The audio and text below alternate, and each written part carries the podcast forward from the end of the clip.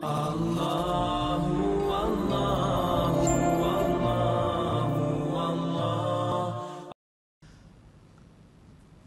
ceritakan tentang sejarah maulid. Apakah maulid Nabi SAW termasuk bid'ah hasanah?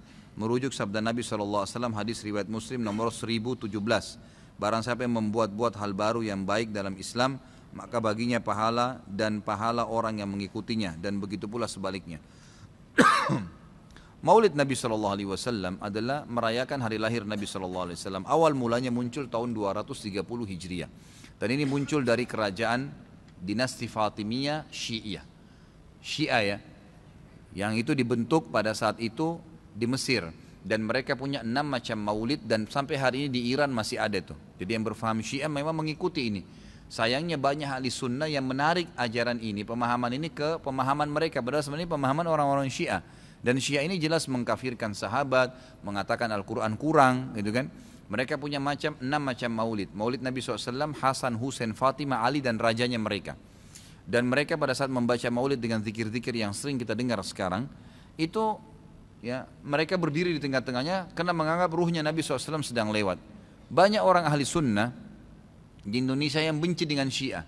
Karena pemahaman Syiah jelas ya mengkafirkan sahabat, mencaci maki Abu Bakar dan Umar, mengkafirkan mereka, mengatakan Quran kurang, tapi mereka tidak sadar maulid yang mereka lakukan adalah acara dari orang-orang Syiah.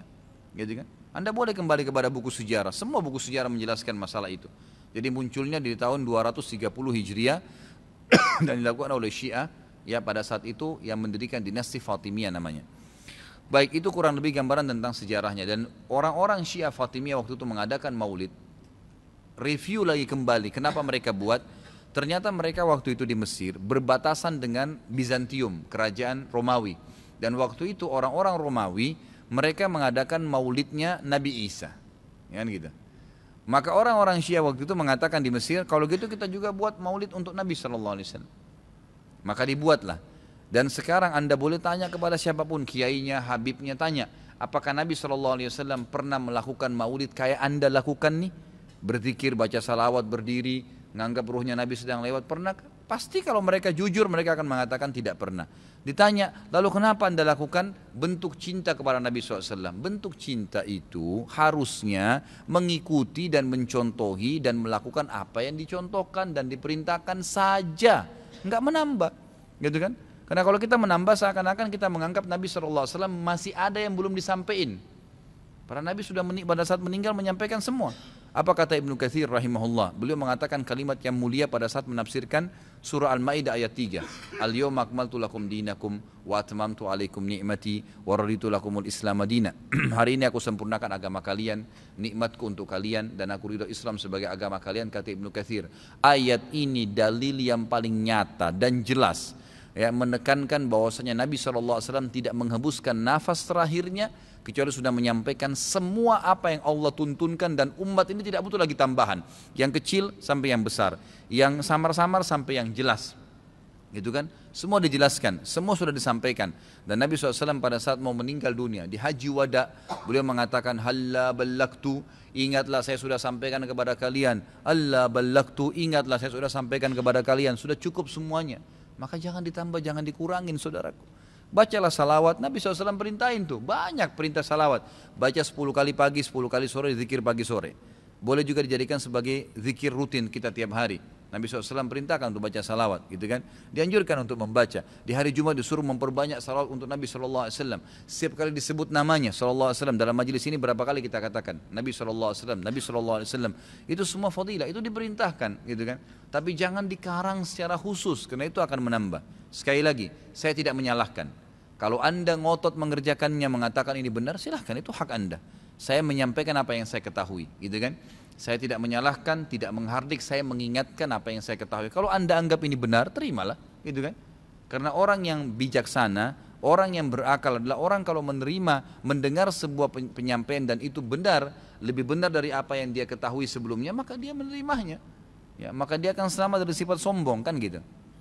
Kalau masalah hadis yang disebutkan tadi, Nabi SAW mengatakan barang siapa yang membuat buat hal yang baru. Jadi ini terjemahannya pun keliru sebenarnya, gitu kan? Jadi kisahnya begini, ini hadis Bukhari. Nabi Muhammad SAW pada saat suatu hari di siang hari selepas sholat duhur. Begitu kisahnya ya. Melihat dari kejauhan waktu beliau mau keluar dari masjid, ada satu kaum orang Badui, Arab. Arab ini orang Badui dari padang pasir. Yang datang ke Madinah berharap mendapatkan sedekah. Karena miskinnya mereka, dalam riwayat ini dikatakan sampai mereka hanya menggunakan satu lembar kain yang tidak dijahit.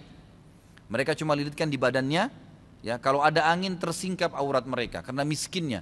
Dan mereka mengikat ujung kain itu satu sama yang lain di lehernya gitu kan? Dan diikat juga di bagian bawahnya. Sehingga memang peka sekali bisa kelihatan auratnya. Dan dari muka mereka kelihatan dalam hadis ini dikatakan kemiskinan. Wajahnya sudah hitam kelihatan tua sekali karena susahnya lalu Nabi SAW naik di atas mimbar sambil berkata ini ini pentingnya mempelajari sabab urutnya hadis sebabnya hadis disebutkan sama kalau ayat sabab nuzul ya perhatikan hadis tadi yang disebutkan ini adalah sabab urutnya ini saya ceritakan sekarang. Maka Nabi SAW naik di atas mimbar setelah tahmid dan salawat untuk diri beliau dan memuji Allah tadi, tahmid dan salawat, beliau mengatakan, Wahai muslimin, sesungguhnya semua yang kalian kumpulkan di dunia tidak akan bermanfaat buat kalian. Semua akan habis. Sebaik-baik harta kalian adalah harta yang kalian infakkan selama kalian hidup. Maka berinfaklah sebelum datang masalah akhirat, datang kematian. Lalu dalam hadis ini panjang lebar Nabi SAW ceritakan masalah kematian, masalah, masalah hisab hari kiamat, lalu motivasi, bersodakahlah sebelum terlambat waktunya. Ya, semua yang punya sesuatu di rumahnya bersodakah, berikan orang-orang yang susah itu, yang datang menuju ke masjid. Berikan kepada mereka sebelum mereka injak masjid ini.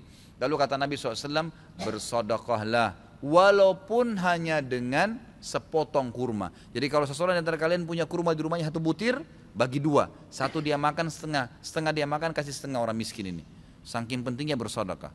Waktu itu, ikhwan dan akhwat sekalian, sahabat termotivasi, ada yang menangis.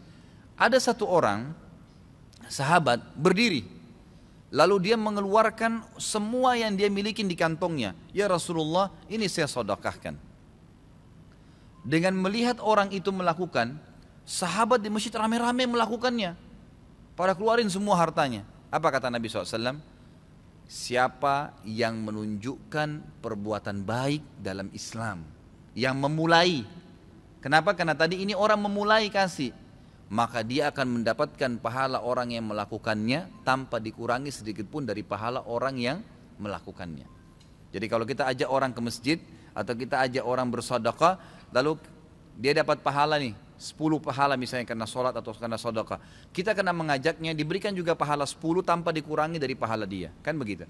Ini sebabnya hadis. Sayangnya hadis ini disalahfahamin dijadikan bolehnya mengatakan ada bidah hasanah. Semoga Allah berikan hidayah. Padahal mereka tidak faham sebab berurutnya.